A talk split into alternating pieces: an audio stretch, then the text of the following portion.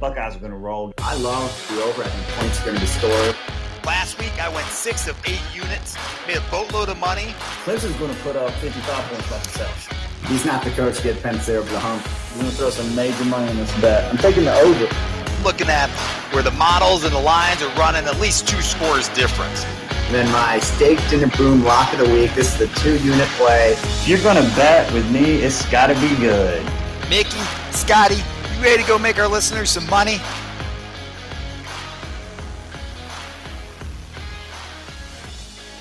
Good evening, listeners, and welcome to Sports Bets Fun. It's Friday night, December 4th, and we are recording the show live. As our name suggests, we talk sports, make bets, and have fun doing it all. In addition to our podcast, be sure to follow us on Twitter at SportsBetsFun and check out our website, uh, sportsbetsfun.com. There's a lot of uh, good content going up there every day, each week. I'm Maddie Money. As always, our co hosts, Mickey Sanrito and Scotty Be Good, are here. In addition, uh, to that, we're going to be talking a lot of college football, and we'll we'll get into them real quick. Uh, well, first, Scotty, let's go to you, man. Um, before we talk college football, we uh, hang on. Let's just uh, end this, and we'll start. Oh, you there? Now it came back. All right, man, you're there. Okay, we thought we had technical difficulty. And we're back. Yeah, I'm. Yeah, I was. I was for a second there. I'm back. Hey, that's what happens. Uh, so, hey, we're going to be talking some college football here a little bit later, focusing on uh, discussing an expanded college football playoff. But before we get into that, Scotty, man, you've been crushing it with your college basketball picks this week. Uh, why don't you share a little bit about that? How you been doing? Yeah, Mr. Money. Well, that's a factual statement you just made. And here at Sports Bet Fun, we've started off this college basketball season on fire. hey, and you know, if any of our listeners have paid attention or if they checked out our website at sportsbetfun.com or followed me on Twitter at Scotty Betts, man, they they could have won enough bills this this early season to treat their family to maybe like a nice little Gatlinburg vacation or according to Mickey, even better, maybe a little steak dinner, right? yeah, I like it. But but yeah, we've we've started off six and one. Um, all those picks we shared um, online and tweeted out. Um, picks like Florida over BC. Florida was at five, minus five and a half. They won by 20. Liberty at minus 10 and a half over St. Francis, PA, won by 16. NC State minus 17 over UMass, won by 31. I picked Gonzaga over WVU, which covered by 0.5 points. That's still a big W.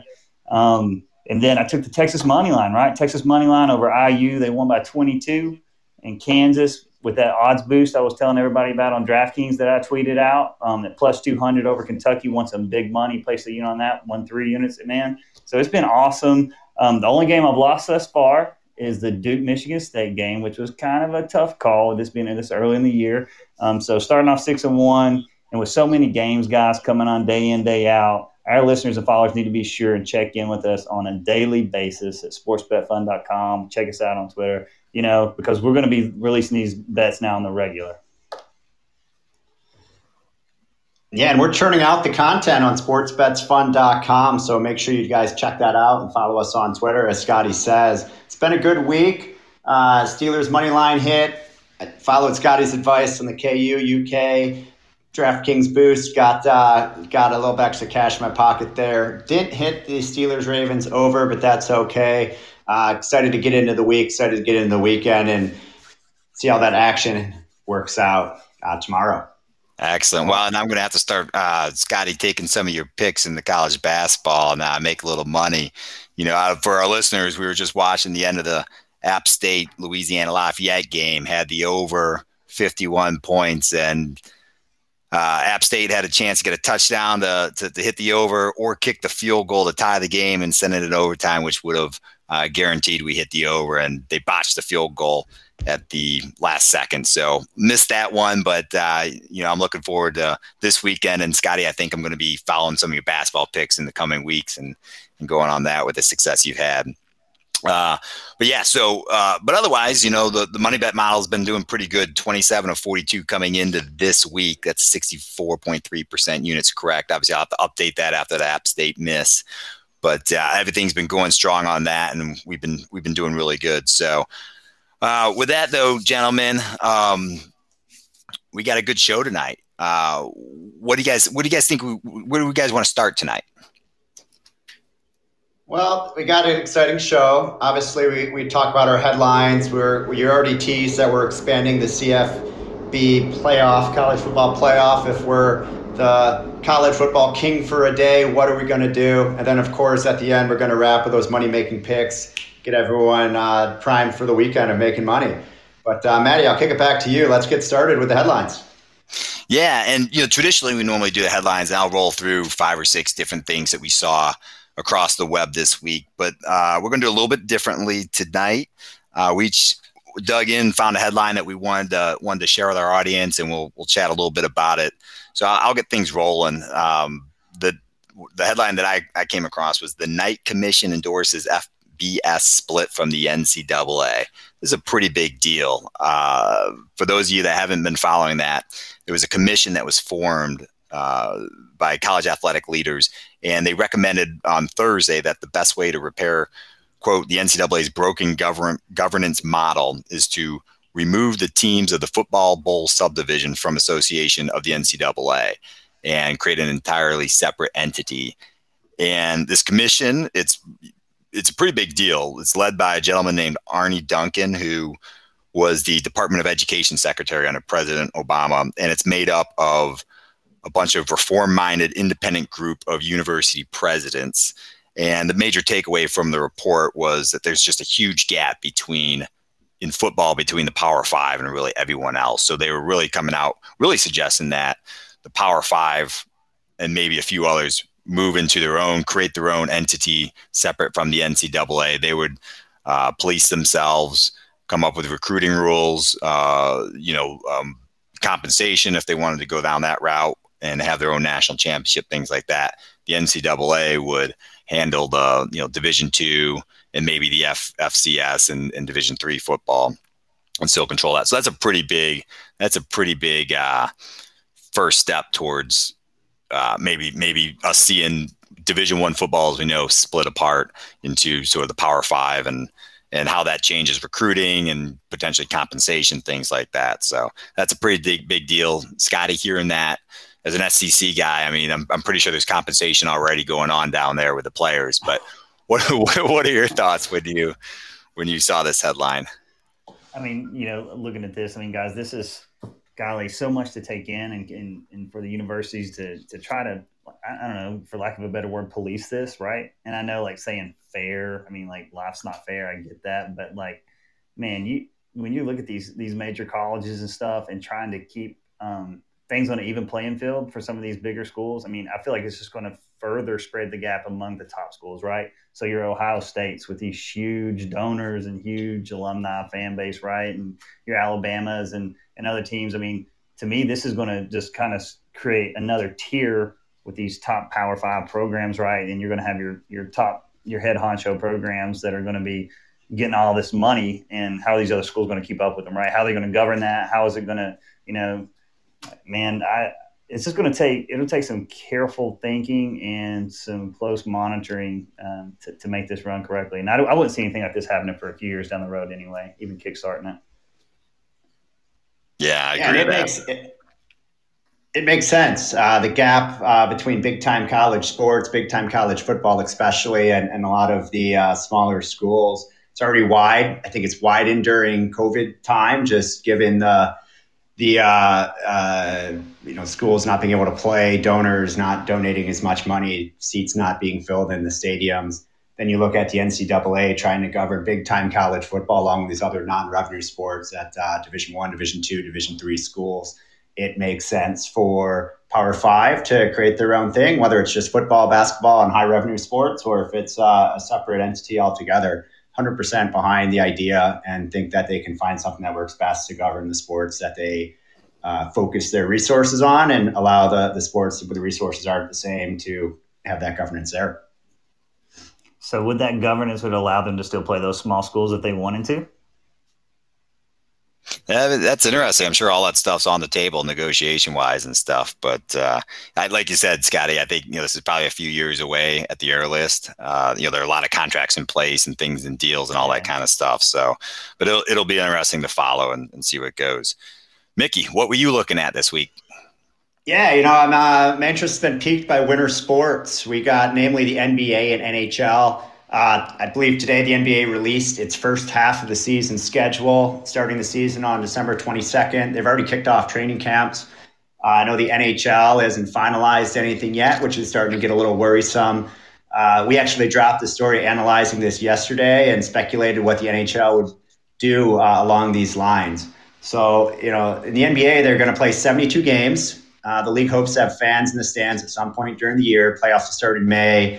Uh, they generally start in mid to late April. The finals are expected to conclude by mid July.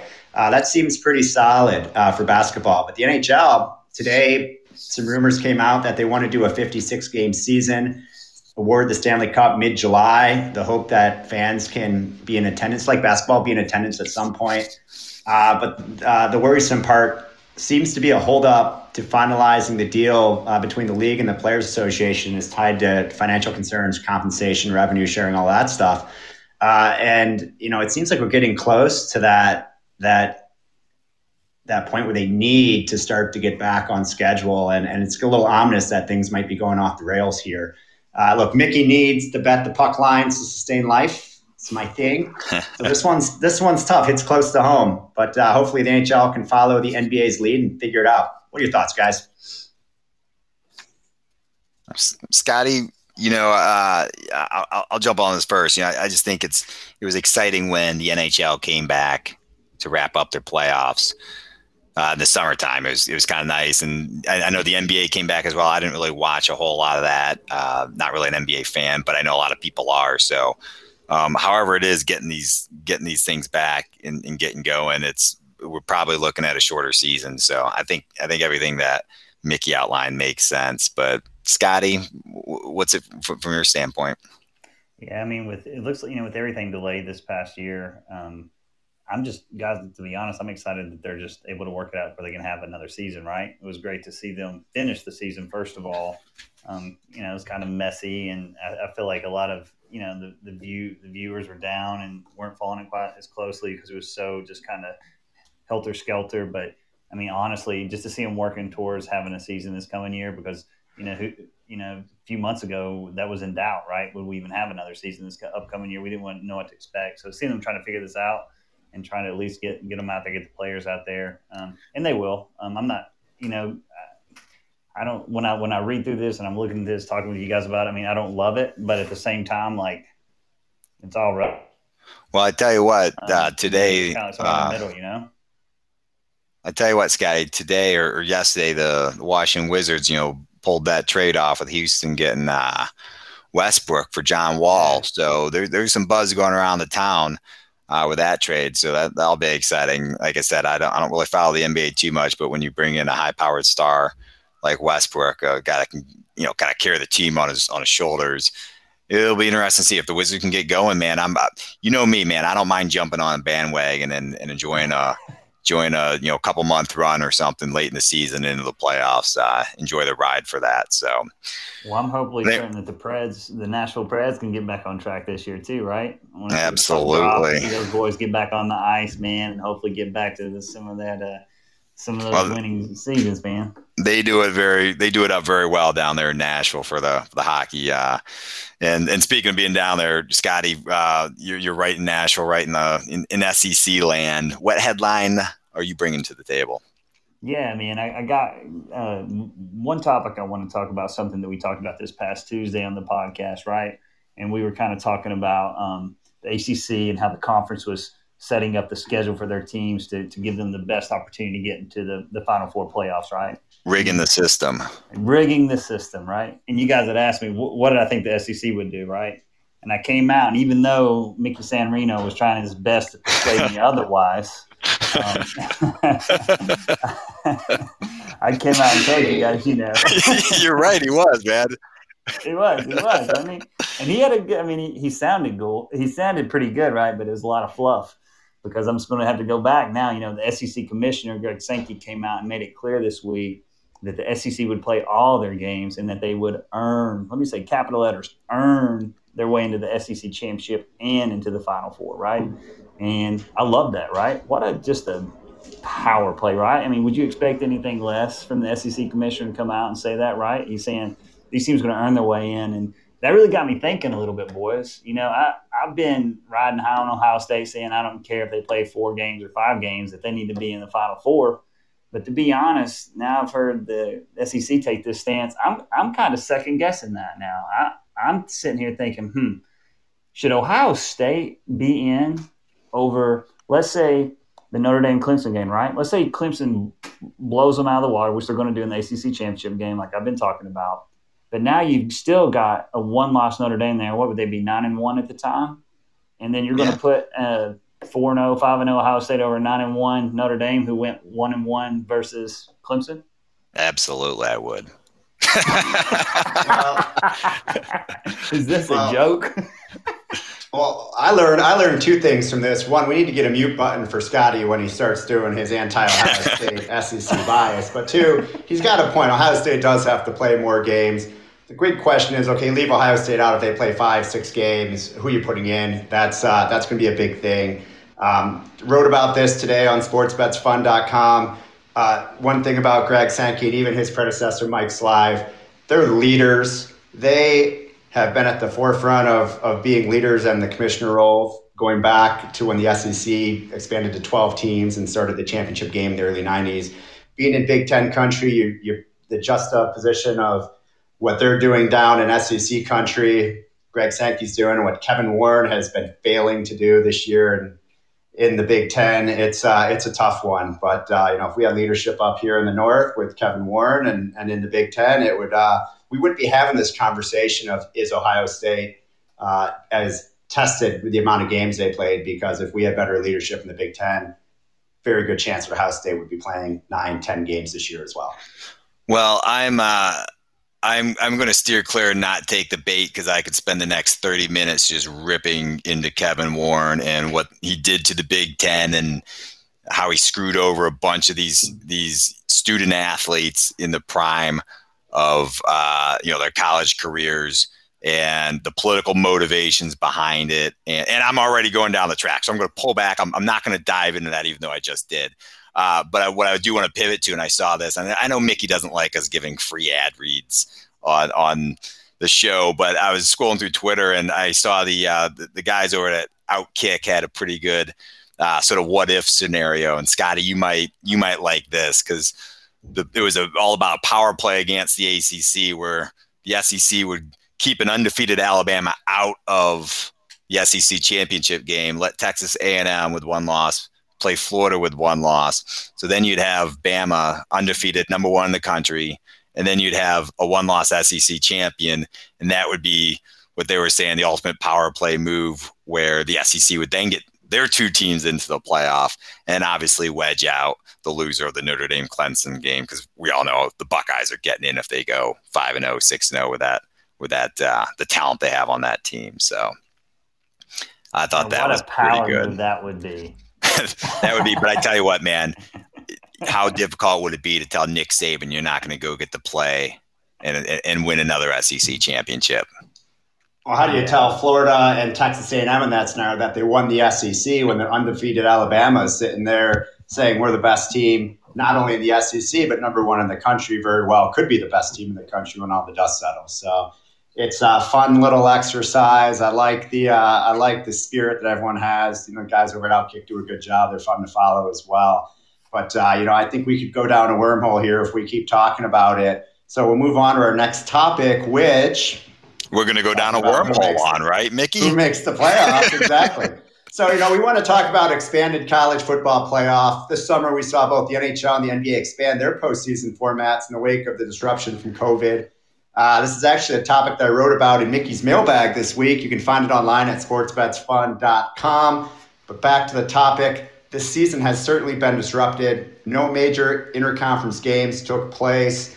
Uh, the amount of games played varies across teams. Obviously, we might have already talked about how in the Big Ten, uh, them being late to the party thanks to Kevin Warren for his absolutely abysmal leadership of the conference, uh, that's going to suppress the games played from teams like Ohio State. Uh, if there ever was a season to call an audible, this would be it. Uh, so I'll, I'll toss this one out to you first, Scott. You're the king of college football for the day. What do you enact for the postseason?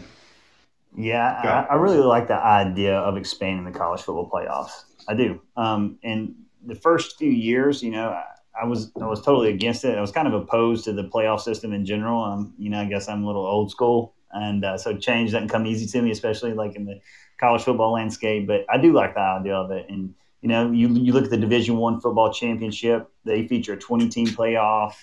They have 10 conferences. The champions automatically qualify, while the other 10 teams are selected at large by the Division One Football Championship Committee. Now, listen, I'm not saying we need 20 teams, but I do feel like we need to expand it larger than four. Um, you know, Matty Money, after having some time to chat with him about this a little bit early in the week, I love, I love your idea. I didn't even get to tell you this, man, as I got to really, really kind of think about it. Like, I love your thought process around what should happen. Actually, I'm kind of in love with it. I don't just like it; I love it. Um, so my vote, here's my vote, is to implement the Matty Money playoff model. Okay. And if it's going to be as half successful as your money model that we're betting on, it's going to be real nice. Excellent. Well, and, and and let me share with our audience what I what we were talking about. I, I felt the Big Ten and Pac-12 should just play for the national championship every year. Ohio State, maybe USC, Oregon, because the SEC is just not up to snuff. So, Scotty, I really appreciate you seeing the light on this and, and, and throwing your support behind behind bringing back the Rose Bowl to you know being the marquee game. I'm just kidding there, folks. Uh, so yeah, so you know we were talking about this a little bit earlier, and, and if I was king for the day, Mickey, here's what I'd do. I would I would expand the playoff from four teams to twelve teams, and top four teams would get a bye. You'd still have the committee uh, seating and ranking teams. You'd play your first round. Uh, if you're doing it this season, you'd probably play your first round games between the week between Christmas and New Year's in the future, maybe that comes before Christmas, and then you could do your quarterfinals on New Year's, semifinals, finals, you know, a, a week apart each. I would give preference to the Power Five conference champs, and I would say they get an automatic bid. I'd probably have some stipulation, like as long as they finish within the top 20 of the CFB's uh, committee's final rankings. And really, that's to eliminate a some team. We saw this a number of years ago. I, you know, Big Ten West team snuck in with like four losses. You know, if someone like that happens to win the conference, but they're not ranked or something, I'd, I'd still keep them out. I know some people in their models suggest, you know, let's put all the the conference champions in, and that wouldn't be bad either. But what I would also like to see is if you go to 12 teams, is the group of five. If a group of five teams, a conference champ and or finishes, you know, ranked I think if they're a conference champ and they finish ranked in the college football's top 20, I think they should get an automatic bid, something like that. Because the committee's going to rank their teams 1 to 12. But like what we've seen this these recent weeks, you got Coastal Carolina at like 18, you got BYU at 13. So if you just took the top 12 teams, they're left out. I think if you expand it to that 12, I'd rather see them in than say an Indiana or a third or fourth SEC team or, you know, a third or fourth Big 12 or ACC team. I'd rather see a couple of these little guys, a Cincinnati, a BYU, uh, you know, getting getting their shot for it. And I think a 12 game playoff does that. There's room in the schedule. Just eliminate one game at the beginning of the season. Uh, that's that's the way I do it. One or two games. You know, play a 10, 11 game season and have a three round playoff or whatever. So th- those are my thoughts, Mickey.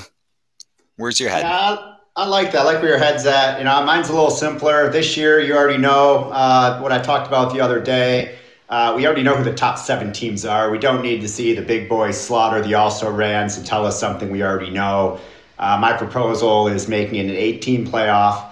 Throw in either the, the Big 12 leader, Iowa State, throw in BYU if they can handle the Chanticleers this weekend, or, you know, maybe Georgia, I guess, since they're number seven in the country at the moment.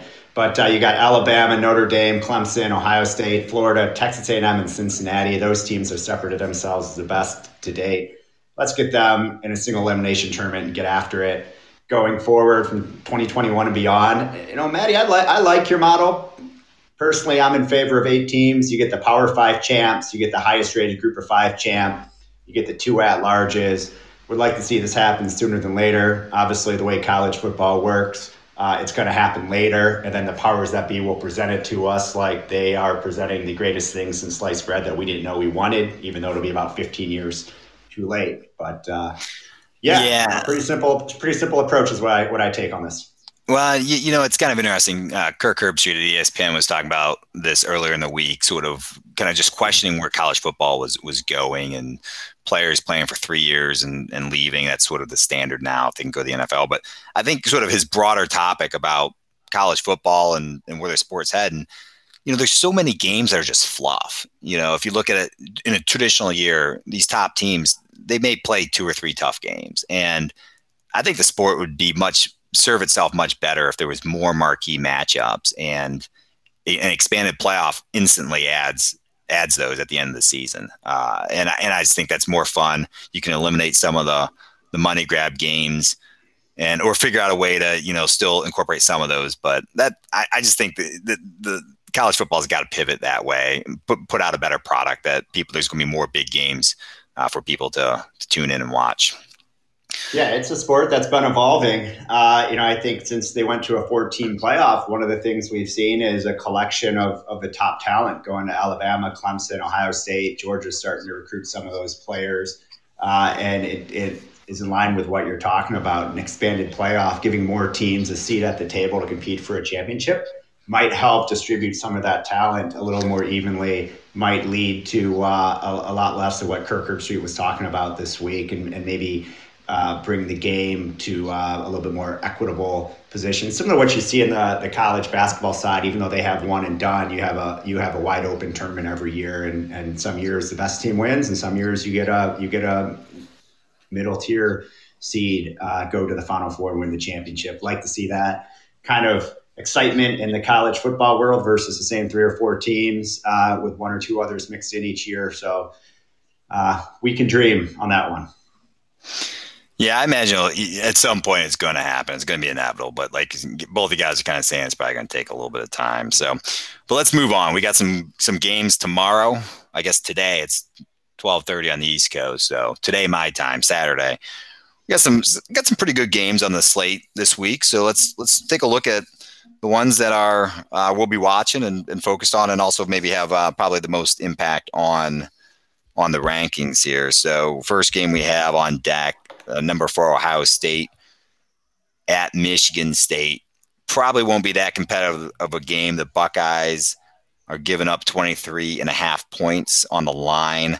But I think what's really big for this is the Buckeyes are playing, and there's a lot of questions going into the week if if uh, this game would actually happen. So uh, Gene Smith, the athletic director at Ohio State, came out this morning and said the game's on and that's obviously very big for the Bucks and their chances to get into the Big Ten championship game, so they can hit that minimum threshold. And obviously for all the stuff Scotty was poo pooing on earlier about number of games, it, will it'll just be beneficial for the Buckeyes to, to get as many games in and go win their conference champion. So people like Scotty can uh, just kind of sit back and and and enjoy the the Big Ten being part of the party at the end of the season. So yeah, that's uh, really. It's like Michigan State beating them. That's a resume builder for sure.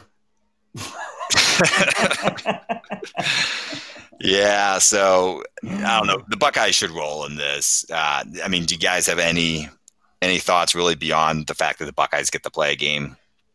You know, they need to look good. Uh, they didn't look that great against Indiana, even though it was a top ten win. And, and I think if the argument is if they don't play the same amount of games as some of the other teams then one of the things that they need to do is look the part in the games they play.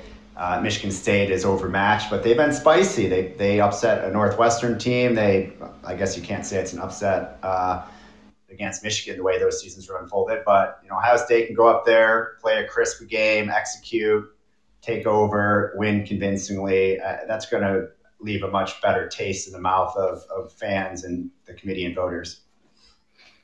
Well, I tell you, one thing I'm definitely going to be watching for, Mickey, I know you will be too, is you know which players are dressed and in, in, in, the game, and are there any key starters that uh, didn't make the trip to Michigan State per the, the COVID protocols, the contact tracing, all that? Because as we know, those players in the Big Ten have to sit out 21 days, so uh, by default they would miss the following week against Michigan too. So, be interested to see what the lineup fully looks like tomorrow. Uh, in the SEC, number five, Texas A&M is visiting the Plains, playing Auburn. A&M's given up six and a half points in this game. Total points is slotted at about 48 and a half. A&M didn't look great last week against mediocre LSU team, and I, my opinion, Scotty, the Aggies need to to keep winning, obviously, to keep their playoff chance alive, but obviously win with some style too. What's your take? You're the SEC guy here. Yeah, I mean, I, I feel like they're, you know, last week, as you were saying, uh, their defense showed up to play. Their defense looked great. Um, but you know their offense they were they were a little sloppy on the offensive side of the ball, and they had a few weeks off before that, right? They missed they hadn't played in two weeks, and, and we've seen you know really different examples where some teams have a couple weeks off, come back, they're on fire, and then you have a couple weeks off, and teams come back sloppy. Um, Matt, hey guys, over at Thanksgiving we were talking about just the sloppy play in general college football this year, right? We, I, I can't remember seeing so many just sloppy plays, right? And a lot of times the players even look slow, lethargic. So I'm expecting them now to have that game back under their belt next week. I think they come out firing on all cylinders, and I don't think Texas A&M is going to have a problem handling Auburn on the road. Think they're going to take care of business. Yeah, A&M's the better team. They're favored by six and a half. Uh, you know, I'm throwing some cheese on the A&M money line here just to get a little profit, hopefully, uh, from that one. But then you look at Auburn. Gus Malzahn at home. They tend to have one game a year where they they pull an upset on a game maybe you don't think they're going to win. But uh, they played Alabama last week, got kicked around a little bit. Uh, I don't know the numbers off the top of my head, but there's always that stat where you know the teams the week after they play Alabama lose at a much greater clip than normal. So I think this is A&M's game to win, but uh, you know crazy things can happen on the plains. Well, and and that's actually make it's funny you say that because I've kind of had this game circles. I, I think this is the game A and M might trip up on. I'm not putting any money on it. I'm staying away from it, and and mainly for what you said there. Malzahn and, and Auburn usually kind of have that one game at home that they they surprise somebody, uh, have a big win, and I, I kind of feel like this might be it. But we'll find out more tomorrow. Also in the SEC, right behind A and M at number five, we have number six Florida Scotty, they're traveling to your old stomping grounds, Knoxville, Tennessee, take on the old Tennessee Volunteers. And Florida's uh, laying 17 and a half points. Is yeah. that right? Well, hey, if you guys would have listened on Tuesday, right? I locked it in. I've already placed my bet. It was at 16 and a half. So I remember that. Yeah. yeah. So, it's, so, so yeah. they're, they're, following you, man. You, you placed a bet and we start seeing the line move. Hey, we, have already proven We've already proven that sports bets fun moves lines. It's a fact. Hey, and why do they got to put these Tennessee games on, like these Slaughterfest on at 3:30 CBS games? I mean, get out of here. Dun, dun, dun, dun, dun, dun, dun, or however that song goes. well, yeah. But listen.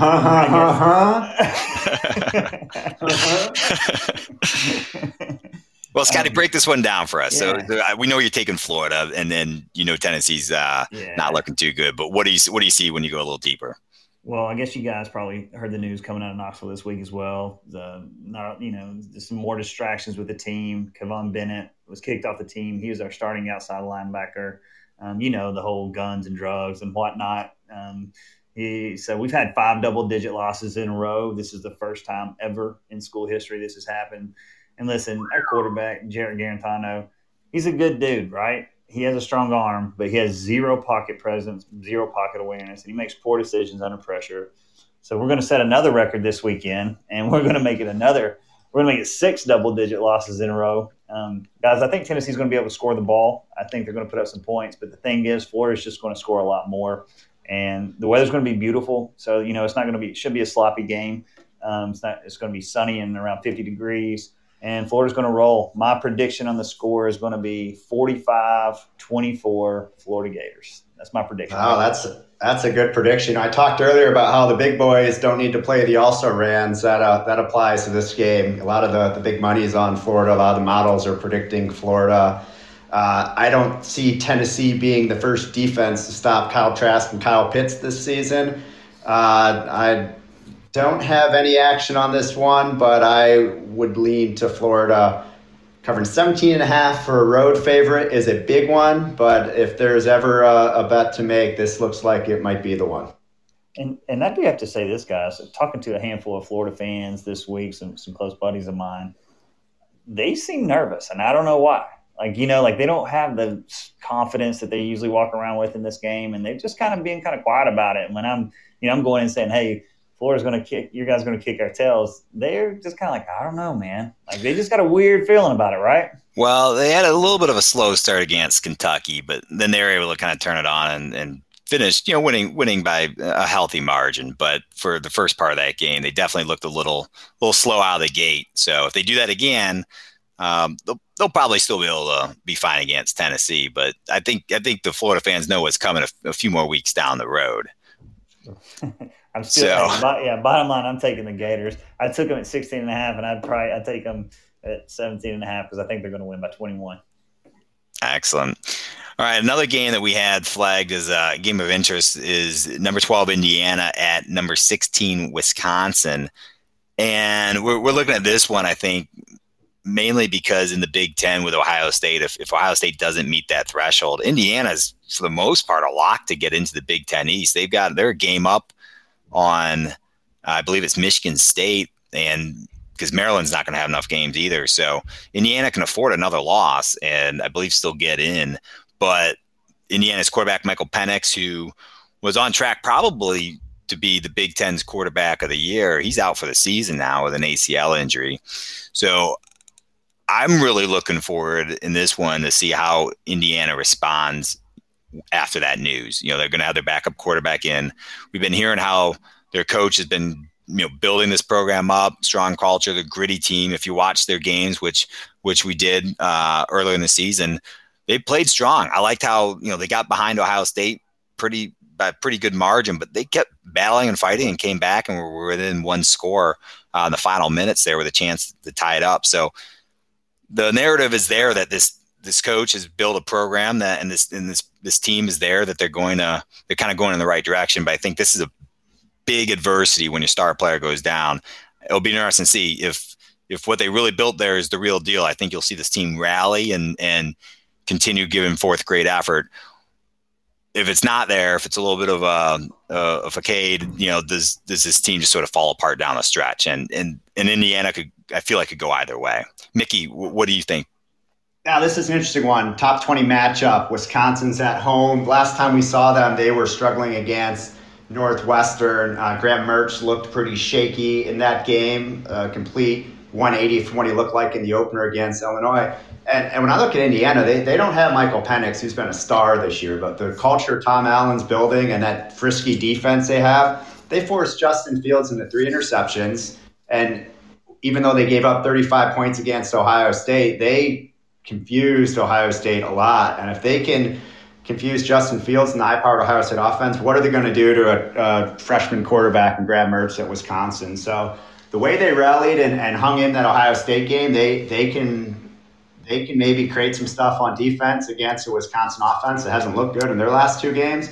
I think Indiana's going to hang around. I do expect Wisconsin to win at Camp Randall. I think the line was minus 14 at one point. I know it's moved on. I think it's minus 12 and a half last time I looked.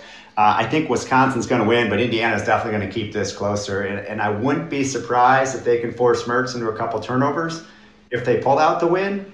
But uh, it's it's a tough task for Indiana to, to, win this one without their star quarterback, even though Tyler Fryfogle and not Steve Smith are, are still in the lineup and still playing for them.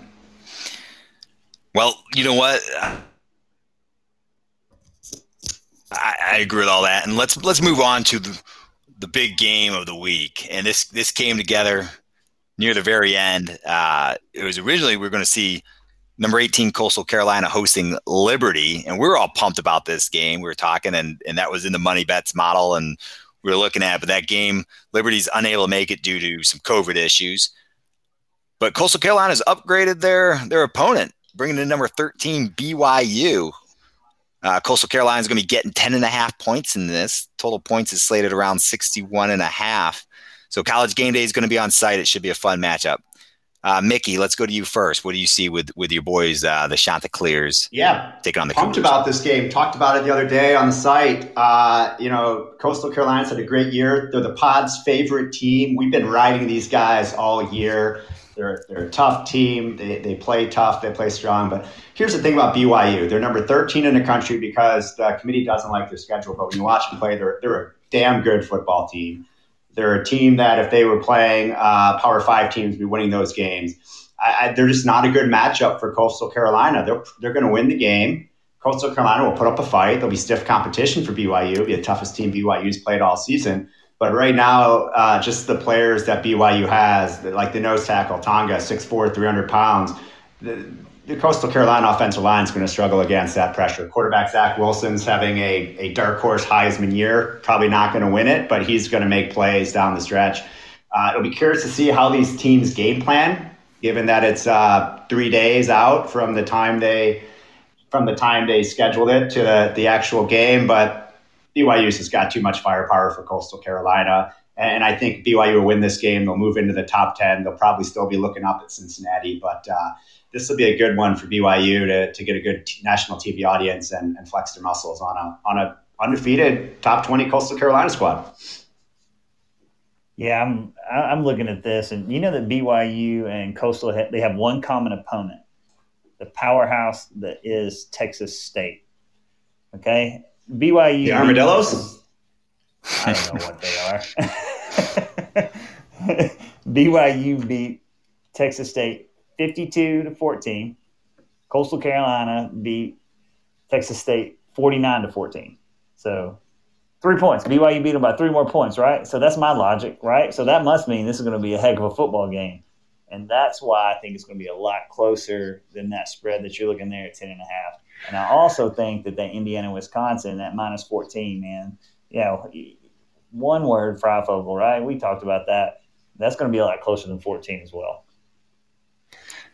Interesting. And I, yeah, I, I haven't really looked at the Indiana, Wisconsin, but the BYU Coastal Carolina, you know, I'm, you know, Coastal Carolina's center is like 5'9, 285, undersized. And I think BYU's nose tackle, this dude's a beast. And when they played Army, Army could not get their their triple option, could not get the dive going on that because Tonga just, you know, take on a double team and just hold the line right there and, and plug up that middle. The dude's 6'4, 300 pounds. He's going to be way too much. And we're talking right over the ball, right up the middle. This is a guy you got to, Mickey was talking about this, you know, the game planning. This is a guy you got a game plan for. And if you got two, three days to, to try to figure out what you're going to do, like, I, I have a feeling BYU's defense, especially up front Tonga leading the charge, is going to be given, given the Chanticleers fits uh, all game long. So I'm actually kind of liking BYU and was and, and, and, thinking of maybe taking taking them with the points, giving the points. But uh, uh, that's interesting. You know, we're kind of seeing this a little bit differently. But hey, that's what happens when you got great minds digging into this stuff. So.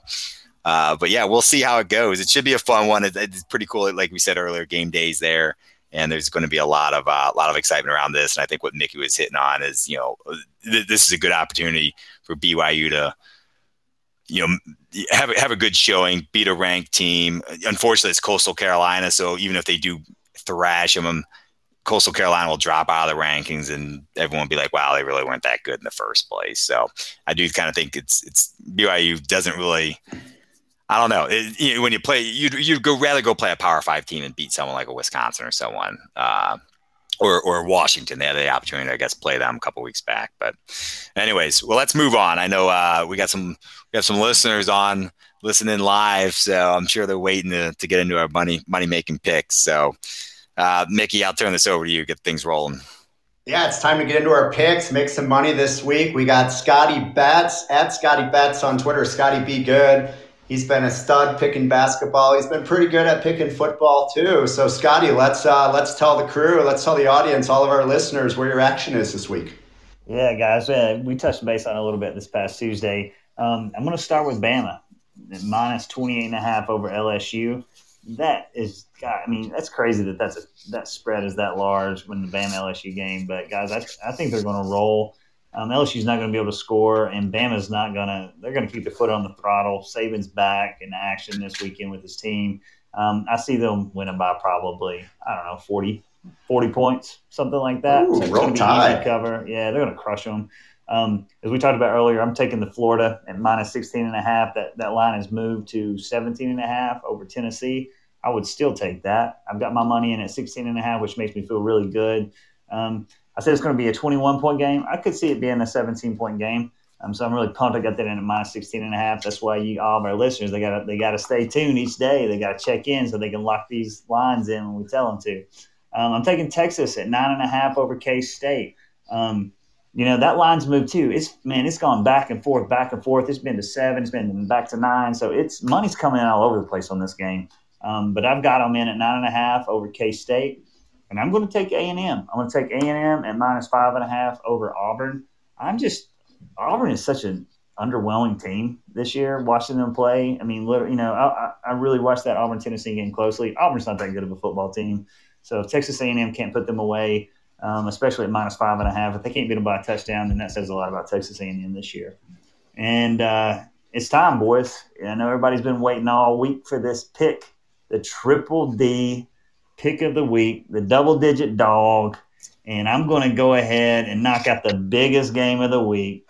We're going the Coastal BYU, BYU at minus 11 listen, I'm going to say Coastal's going to cover. I use the simple logic again. I, I, looked at their common opponent, and this always works every time, fail proof. The Texas State game, a three point differential there. I'm going to say that they're going to they're it's going to be a three point game at least, and then Coastal could walk away with that victory. And last but not least, gentlemen, since I'm calling the biggest college football game tomorrow, right? I might as well call the biggest college basketball game tomorrow for you um, and that's the Baylor Gonzaga game. The Zags are coming in at minus two, and I'm going to pick the Zags to win that game. I'm going to pick them to cover the spread minus two, right? Two points. Um, Baylor's a heck of a team. They, you know, they're expected to go really far in the tournament this year. But guys, listen, the difference and the game changer in this is Mark Few, the Zags head coach. He's a beast, man. He is a leader.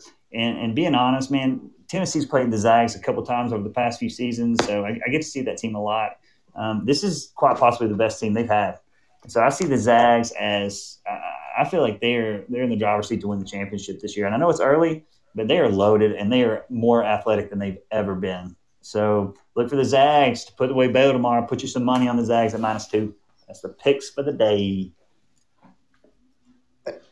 You know, when it's a lock, uh, you know, when Scotty likes it as a lock, it's got to be good. So I'm actually on FanDuel right now, locking in Gonzaga. That's moved to two and a half, but uh, I'm gonna I'm gonna follow your advice. You've been crushing it all man. You're on basketball. I like I like your picks too. A and M over Auburn. I got the money line. A and M there. Can't go broke making a profit. I think that's gonna be a good one. I got the Texas uh, K State line. Actually, Texas given seven and a half.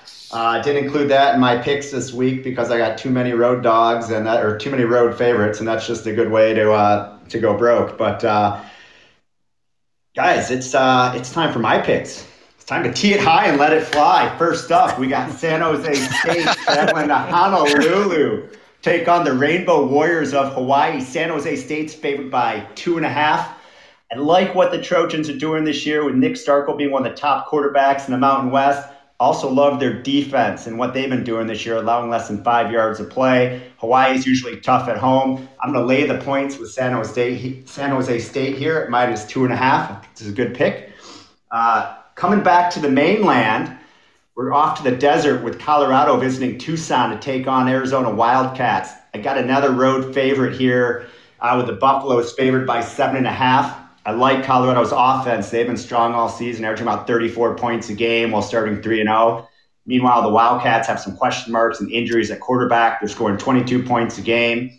Uh, this is going to be a tough one considering the Wildcats have won three, the last three against Colorado. But this year's different. New coaching staff at Colorado. Uh, it's another road favorite. Not sure if I'm going to be able to financially recover from all the road favorites I've lost against the spread this year, but I got to lay the points with Colorado minus seven and a half. Uh, that's my pick there. Uh, moving out east, Clemson at Virginia Tech. Last season, Clemson, or last week, forgive me, last week, Clemson all but hit the over themselves against Pitt. This week, that over under is 67 and a half. I'm predicting fireworks in Blacksburg and what's going to be probably like a 51 to 27 ish game.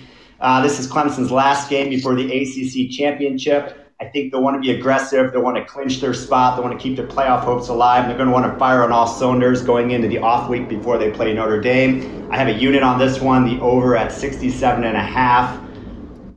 All right. Hey, you guys ready? We're ready you ready to have Mickey feed you that oh so delicious steak? oh, heck That's yeah, right. Man. That's right. It's time for my steak dinner boom lock of the week. We're headed to Big Ten country, meat and potatoes, baby. West Lafayette. West Lafayette, Indiana, Nebraska limping in town to face Purdue. A lot of losing going on here. Nebraska has lost two in a row. Purdue has lost three straight. Something's got to give. We got the Boilermakers favored by one and a half. Purdue's averaging just under 28 points a game, while the Huskers are at just over 21 points a game. Purdue's got the weapons on the outside with Rondale Moore. He came back uh, a couple weeks ago against Minnesota. They got David Bell. He's an NFL wide receiver in the making as well. Those matchup issues are going to be the difference. I'm taking Purdue, given a point and a half. This is a two unit play. It's my steak dinner boom block.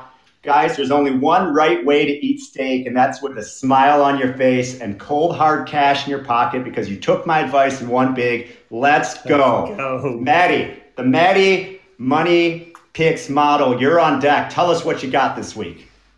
Well, Mickey, I love your energy this week, and uh, I think uh, it's 1 a.m. here on the East Coast. Before the show, I had to watch App State botch the botch the money bet pick there, missing a field goal. So I don't have quite the same energy you have at this hour, but I, I love what you're bringing to the table.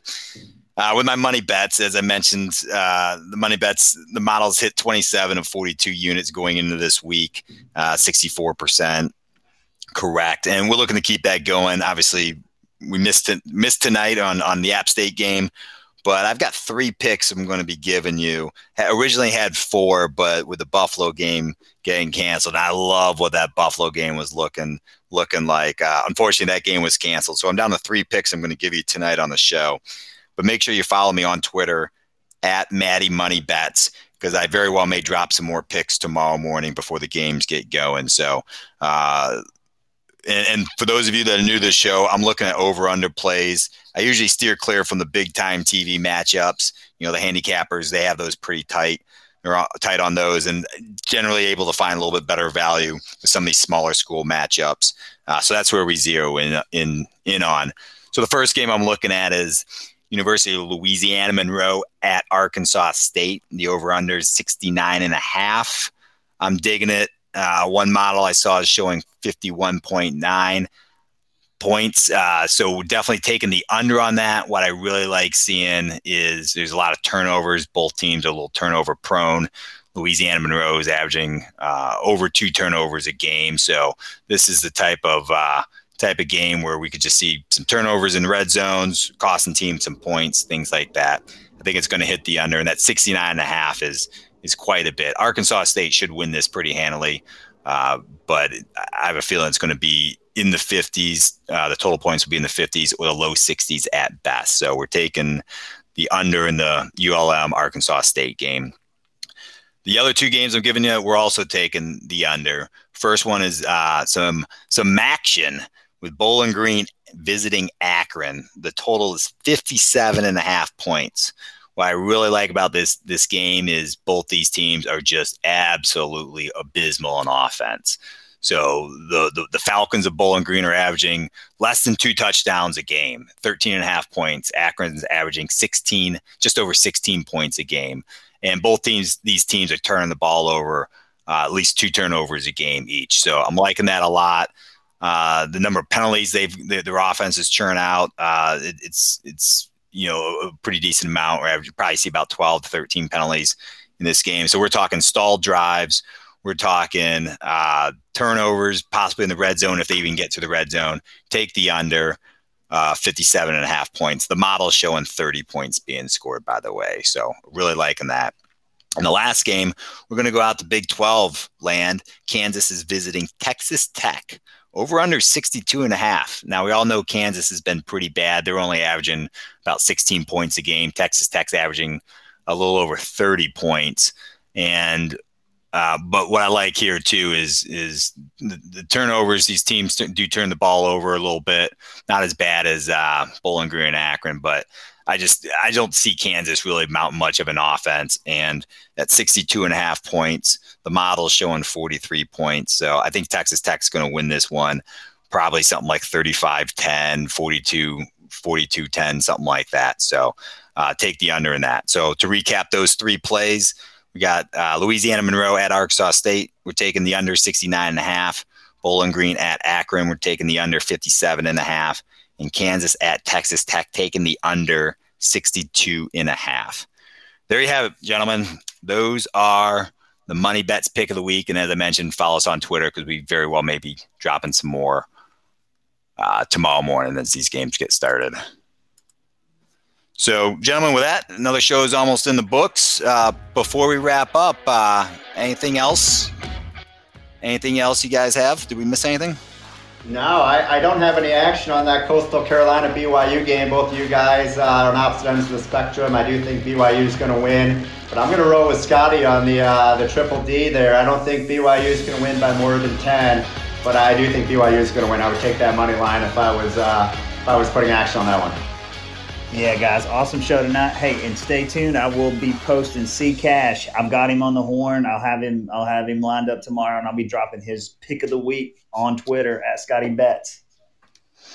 Well, that's awesome, and we'll definitely be keeping an eye on that. So uh, follow along on Twitter, and we'll look forward to doing it all again next week. And until then, follow all the action on Twitter at Sports Bets Fun.